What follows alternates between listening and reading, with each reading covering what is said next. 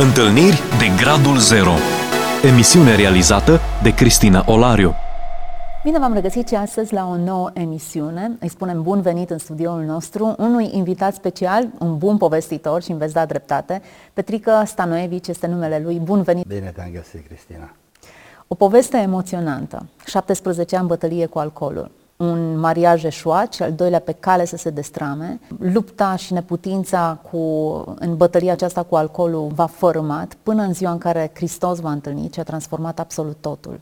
Dar să ne întoarcem puțin în această istorie foarte zbuciumată, care cred că aduce multă speranță și altora care ne urmăresc la ora aceasta și s-ar putea să aibă la fel lupte cu alcoolul, cu dependențe și să își dea seama că viața lor e într-o înfundătură din care nu mai au cum să iasă. Prima oară ați avut o chemare din partea lui Dumnezeu în copilărie. Duceți-ne puțin în punctul acela. Mă trag dintr-o familie de ortodoxi, dintr-o comună de pe clisura Dunării. Vreau să spun că încă când eram prin clasa 5-a, un băiat dintr-o familie de baptiști mi-a spus, mă, nu vii să vezi cum e la noi, să vezi cum se cântă cu armonul, să vezi ce fain e la noi. Și m-am dus la invitația ăstui băiat și am început să merg și mi-a plăcut așa de mult. Copil fiind, am început să, să merg, să frecventez biserica asta. Tatăl meu, când a aflat acest lucru, nu atât pe mine, ci pe mama, a spus, dacă n-ai grijă de el, să vezi că o pățiți cu mine. Și mama o spus, măi, fii atent, nu te duci acolo că ne faci de rușine, zice taică tu. Vezi că ne bate pe amândoi dacă mai mergi. Eu am continuat să merg. De ce?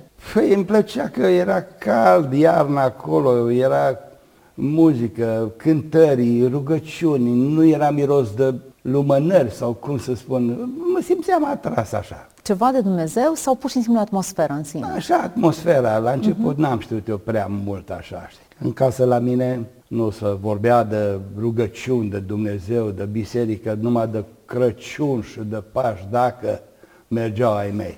Vreau să spun că când am terminat școala elementară, deci am primit premiu și mama era numai la serbarea la Căminul Cultural și s-a bucurat așa de mult și i-am spus, mă, mamă, haide, haide că începe la aici, uite la biserică, la Pocheț, hai vină cu mine. Nu, dacă o detai că tu ne omoară pe amândoi. Mă, mama, hai să vezi numai, că numai, numai acum, hai că nu află el. A venit mama cu mine de bucurie că am luat premiu și mama s-a lipit ca timbru de scrisoare. Acolo a rămas.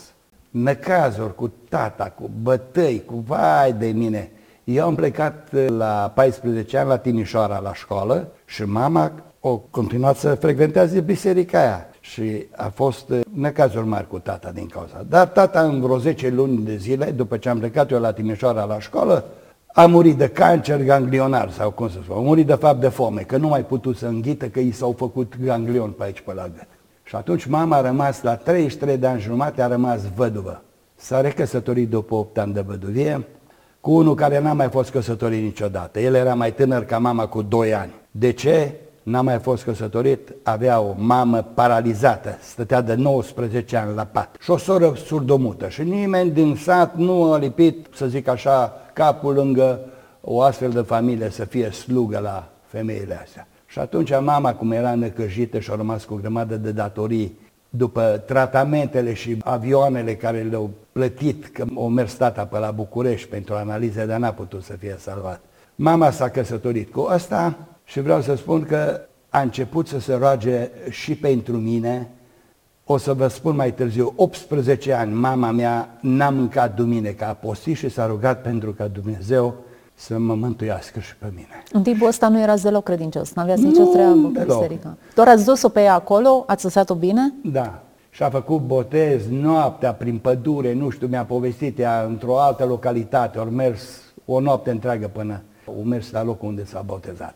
Vreau să vă zic că după ce am terminat școala, am ieșit pe salar, pe bani, am uitat de biserică, am uitat de pocăiți de Dumnezeu și am început să, să gust în plăcerile lumii acestea.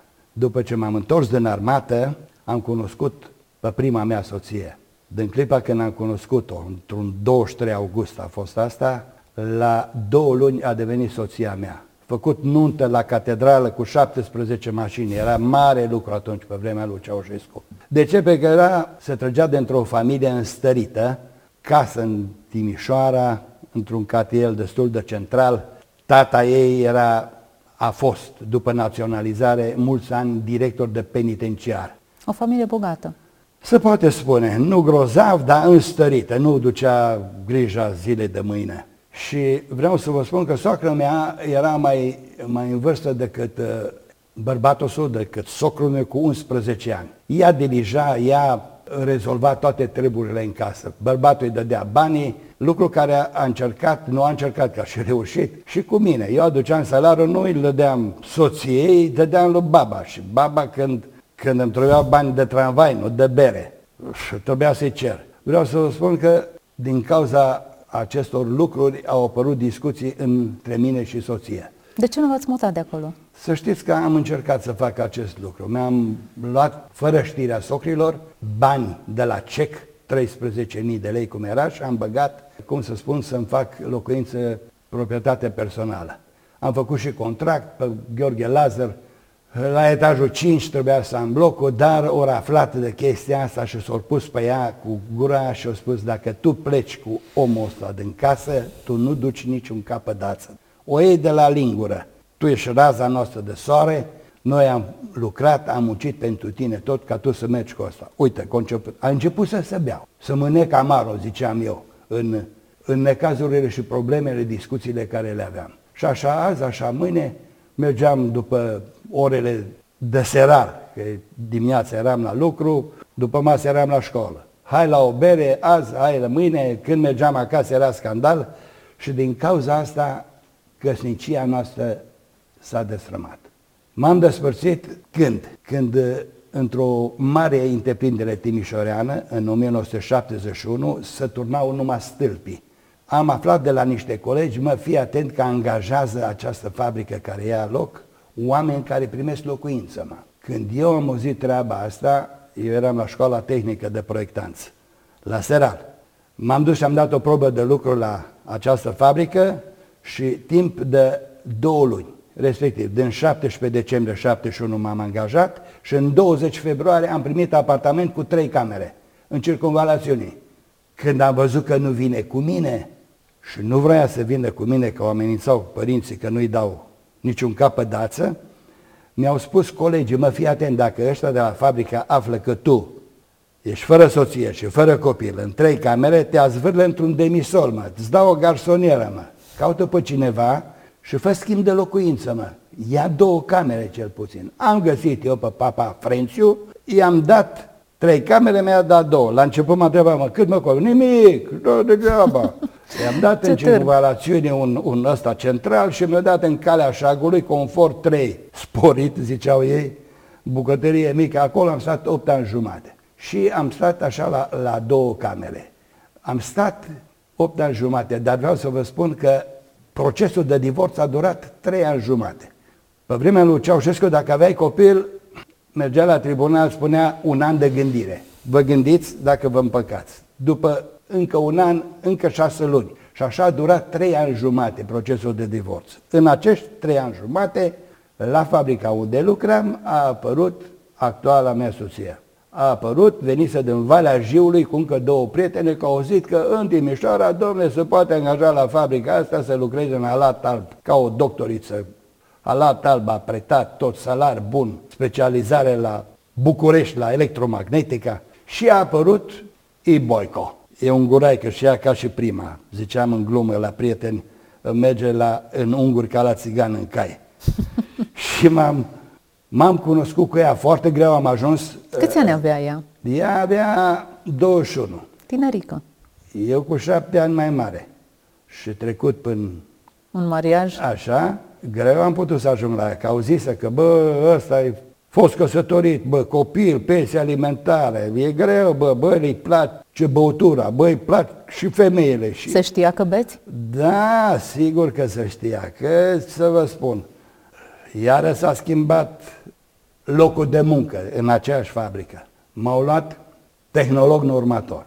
Era o secție sculărie care îi făceam după proiect normare, dar cum eram doi la normare după proiect, pe mine m-a luat și m-a băgat în secție, la locul de muncă. Când venea o ștanță, o matriță din producție, că să strica, sau trebuia ascuțită, o desfăcea muncitorul și eu trebuia să spun acolo o fișă tehnologică unde spunea demontare, rabotare, rectificare, toate operațiile prin care trebuia să treacă această sculă să poată să fie aptă de lucru, să zic așa.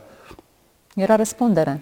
Da, era o coloană la acea fișă tehnologică unde treceai categoria omului în meseria respectivă și numărul de ore care le are pentru ca să execute. Vă poți să dai seama acolo ce, ce prietenii se legau când eu mergeam și omul îmi prezenta. Domn Petrică, fii atent de acolo jos. Uite acolo în masă, vodcă. Vodcă cu suc de roșii, cu piper pe lângă. Și așa azi, așa mâine, am început să beau, am început să beau. Așa azi, așa mâine, așa apoi mâine, încet, încet, a început soția să cunoască adevărata mea față. V-ați căsătorit cu, cu Ibi? Da, n-am, n-am spus asta, da. Ne-am luat până la urmă. Ați convins Am capacitate, i-am spus, măi, uite, asta e, dar nu i-am spus adevărul adevărat. Știi? Și beata fată când o... Adică nu i-ați spus că aveți probleme cu alcoolul da. și nu și-a dat seama. Nu și-a dat seama. Și așa a început să, a început să vadă despre ce e vorba și venise pe lume primul băiat cu ea, Flavius, și mi-a spus, mă, încetează, mă, uite, crește copilul, te vede, mă, se aude la fabrică, mă, muncitorii, mă, oamenii, uite în următorul nostru, e bețiv, du-te, mă, da ce știi. Cât de, cât de gravă era adicția? Cât beați? Erați treaz la lucru? Vă bătați seara? Cât de des se întâmplă? Nu, știi cum era? Rezistam la o jumătate de, jumătate de litru de vodcă, rom. Nu materie beam, nu bere, nu vin. Și după servici mergem la o jumate, știi? Noi, prietenii, prietenii. Și mergeam uh, și trebuia să am numai pentru 50 de grame, să am intrarea, știi? Că după aia erau prieteni așa prin sală și nici nu știam, acum în ghilimele, nu știam eu de la cine vine. Bănuiam că ăla îmi trimite, că avea nevoie de mine, că era pita și cuțitul la mine în pixul meu. Hmm. Știi? Și de asta vreau să spun că soția mă tot avertiza, mă, încetează, mă, mă ce mă ameniți? Erați violent? O, Doamne! Păi nu-ți povestesc că veneam acasă seara de la birt cu câte 2, 3, 4 după mine, fă cafea, fă grătar. Plecau ăștia după 2, 3 ore. Și beata femeie, băi, fii atent că ai fost cam vioai, cam veselă, ce te filai cu ăla? Tros! Măi, o băteam, îi dădeam, înțelegi? nu era destul. Dacă altă dată era prea sobră, prea serioasă, prea, măi, murătură, mă faci de rușine, mă, după ce plecau aia, iar o trosneam. Nici așa nu era bine, nici Mă, nu putea cu nărodul să, să dea nici cum. Dacă așa, nu era bine așa. Deci vreau să vă spun că beata femeie nu știa cum să mai, cum să mai o dea cu mine ca să iasă bine. Și, cum am spus că tot mă avertiza, mă amenința, m-am trezit într-una din zile când cutia poștală am citație să merg la tribunal. Mâine la ora 9 sau cum era, nu știu, nu vreau să mint acum. 8, 9, la camera cu Aveați tare. doar un copil atunci? Da, numai pe Flavius. Când am găsit aia, vreau să spun că în acea noapte m-a prins 4 dimineața stând cu ea la negocieri. Iar am început să-i promit, mă, uite, știi că vreau să mă las, știi că îmi pare rău, mi-e rușine de tine, de vecini, de mine. Eu ziceam că niciodată nu sunt atâta de betoc ca să merg. Când eram mai, mai beat așa, o luam la fugă, că ziceam că merg, dacă fug, nu se vede că sunt beat. Mm. Vai de viața mea. Și vreau să spun că îi spun, știi ce, hai să nu, să nu ne ducem mâine la tribunal. Știi că odată mi-ai promis tu că, mi-ai promis, ai zis că dacă nu pot și nu pot să mă las de băutură, să merg să mă internez la jebel, la dezalcoolizare. Și ai zis că ți-e rușine sau de la fabrică că cine ajunge la dezalcoolizare, la jebel, sunt socotiți oamenii mai, să nu zic ultimi oameni, că nu vreau să jignesc pe nimeni. Dar așa să vorbeam în societate. Și atunci a zis, măi, hai să iei medicamente, să iei tratament la domiciliu. De acord. Și ne-am dus la un doctor Gâldău, Doctorul Gâldou era director la Jebel, dar ne-am dus la el acasă. Soția lui ne-a primit prin intervenția cuiva, cu cartușul de Kent și nu știu ce, ne-am dus, ne-au primit femeia, bărbatul să nu era acasă, au venit mai târziu și au spus, după ce au stat de vorbă cu mine și au văzut că sunt așa cum sunt, mai volubil, mai povestitor, o spus, domne, eu am acolo pacienți, dar dumneata nu poate să fiu unul din aia care pentru internare. Și zice, eu nici n-am voie să-ți dau tratament până nu fac niște analize, domnule, pot să te ucid. Domnul doctor, aici la dumneavoastră pe masă, dați-mă o foaie, vă dau un scris, am o sănătate de fier, beau până la 4 dimineața și la 7 mă duc la lucru. Nu că lipsesc de la lucru, nici nu întârzi. Și asta era adevărat. Omul când a văzut că s-a așa de hotărât, bine domnule, mi-a scris rețetă, m-am oprit în centru, la pește acolo, la fântâna arteziană, acolo era farmacia singură cu non-stop și mi-am luat pilule antalcool. O sticluță, parcă o văd acum. Maro cu niște pilule mari, cam cât unghia mea. Una trebuia să iau dimineața, dar nu pe inima goală, pe stomacul gol, trebuia să iau o pită unsă, cum spune Bărățeanu, și după aia să iau pilula. Și vă spus, te sfătuiesc să nu încerci să te joci, să vezi dacă ce reacție ai. Eu te sfătuiesc să nu încerci. Păi, am spus că nu încerc, na. Și am început să iau de mâine zi pilula. Azi am luat, am luat vreo două săptămâni și ceva. Și odată, ieșind în oraș, trimis de fabrică la o altă întreprindere să rezolv o problemă, am terminat mai, mai repede și atunci nu mai mă întorc la fabrică, dar nu mă duc nici acasă, că era vreo unu, unu jumate.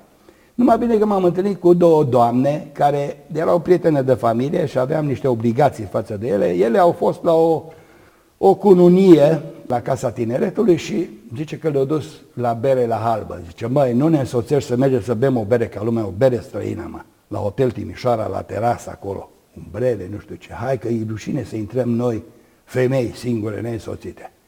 Și ele nu știau că eu așa. M-am dus cu ele, comandă, comandăm bere, că era bere la sticlă străină, s-au mirat cum tu, tu bei bere.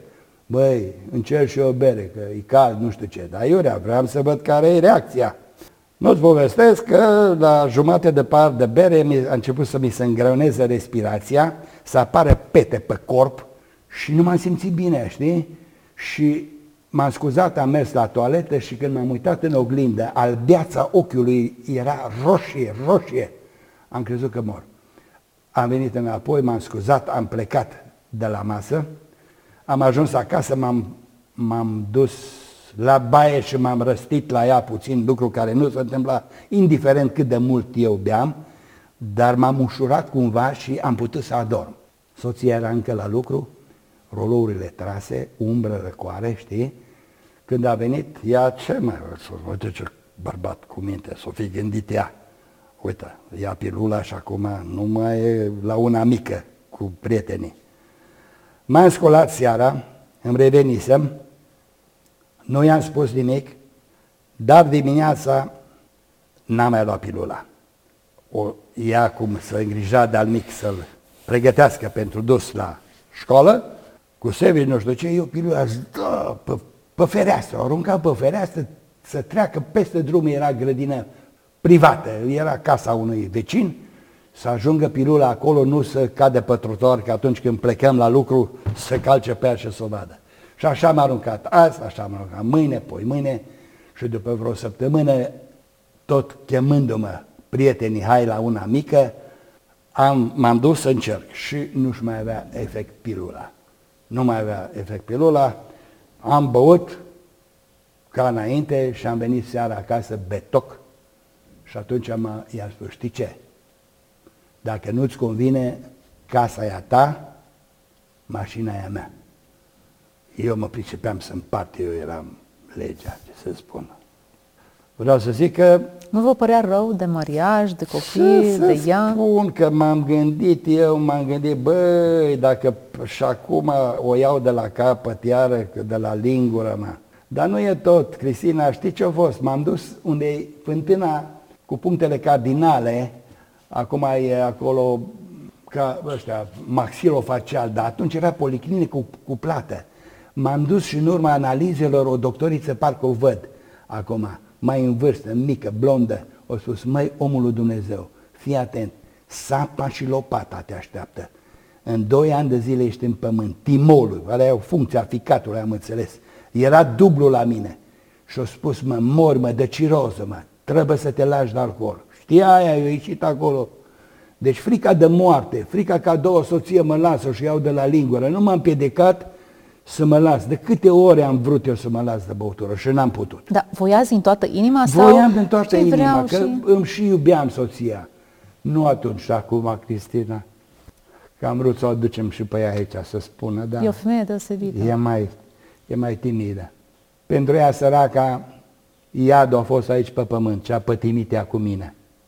Dar îi mulțumesc la Dumnezeu că mi-a dat o astfel de, de femeie.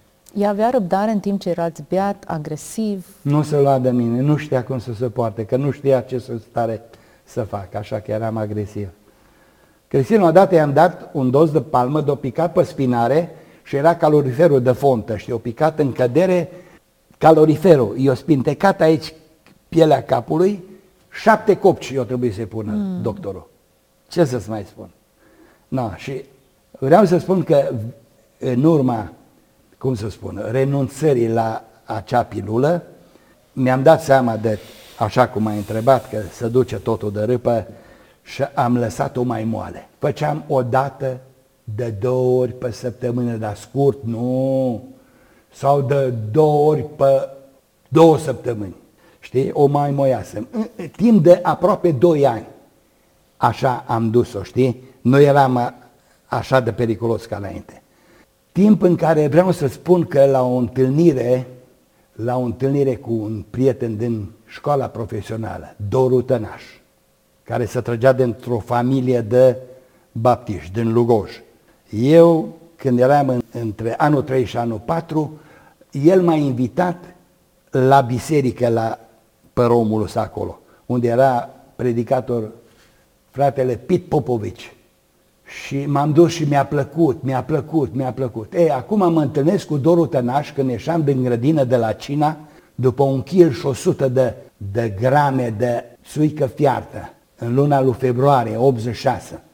Doru Tănaș cu bicicleta, că era o iarnă moale, mă oprește și spune, mă, Petre, mă, ce faci, mă? Eu în prima căsnicie eram vecin cu el de cartier și știa de situația mea familiară, că prima căsnicie s-a dus, auzise că a doua se duce de râpă, mă întreabă de, de vorbă, băi Petre, mă, băi ce faci, mă, băi, băi, fii atent că după moarte urmează judecata. Du-te mă de aici, mă, lasă-mă în pace, te mâncă viermi și gata. La care el spune, ar fi bine, dar nu e așa, scrie în Scriptură că omul va da socoteală pentru tot binele și rău care l-a făcut când trăia în trup. Zice, nu e așa, fii atent. Mă zic, știi ce, eu ca să mă scap de el. Notează numărul meu de telefon și când vine la voi vreun predicator de ăsta mai deosebit, îmi dai telefonul și vin acolo. Dar eu mai mult ca să mă scap de el. Nu-ți povestesc că 9 martie 86, deci aia era februarie cam pe la sfârșit, după vreo două săptămâni, duminică la prânz, 9 martie, sună telefonul. Doru, mă, ți aduce aminte, băi, știi că nu mi se pe filmul. S-am promis că vin, vin, spunem unde. Băi, știi biserica numărul 3, mă, nu le știu, spunem un birt, mă, ceva. Bă, stadionul CFR, mă, nu-i destul, spunem un birt, mă. Mugurelu, așa, mă, Următoarea stradă e biserica numărul 3. Incredibil. Măi, zic, vin mă, acolo vin mă. Zic, Trebuie să vă opresc aici, pentru că se încheie timpul alocat. Da. Dar uh, mi se pare cel mai potrivit moment. Cunoaștem bisericile din oraș după birturile din proximitatea lor, nu după locație, nu după Da. stadioane, nu după altceva. O poveste incredibilă despre restaurare, un mariaj dispus. Sincer să fiu, nu știu cum a rezistat femeia aceea în cazul, în, într-un context cu atât de multă violență, umilință și Da. durere. Dar ne oprim în această dată de 9 martie, în care am cunoscut o biserică după birtul de la colț și în care Dumnezeu v-a întâlnit. Povestea dumneavoastră înseamnă speranță. Nimeni nu e atât de pierdut încât mâna lui Dumnezeu să nu-l cuprindă. Așa e. Rămâneți alături de noi, vom continua în episodul următor. Mulțumesc că ne-ați urmărit. Știu că au fost multe detalii, dar toate detaliile acestea formează un peisaj în care Dumnezeu a lucrat incredibil, începând cu rugăciunile unei mame disperate pentru 18 ani care se roagă pentru băiatul ei să fie recuperat și continuând apoi cu lupta și bătălia cu, cu alcoolul. Poate dacă n-ar fi luptat așa de mult pe toate căile omenești cu alcoolul, nu și-ar fi dat seama cât de mare poate să fie puterea lui Dumnezeu care smulge orice om din oricât de grav ar fi uh, adicția și uh, greutatea poverii cu care se luptă. Rămâneți alături de noi și pe parcursul episodului următor. Vom afla continuarea. Petrică Stanoevici a fost invitatul meu. Dumnezeu să vă vorbească fiecăruia, să vă viziteze acolo unde sunteți și să vă elibereze de povara pe care o duceți. Fiți binecuvântați! Ați ascultat emisiunea Întâlniri de Gradul Zero cu Cristina Olariu.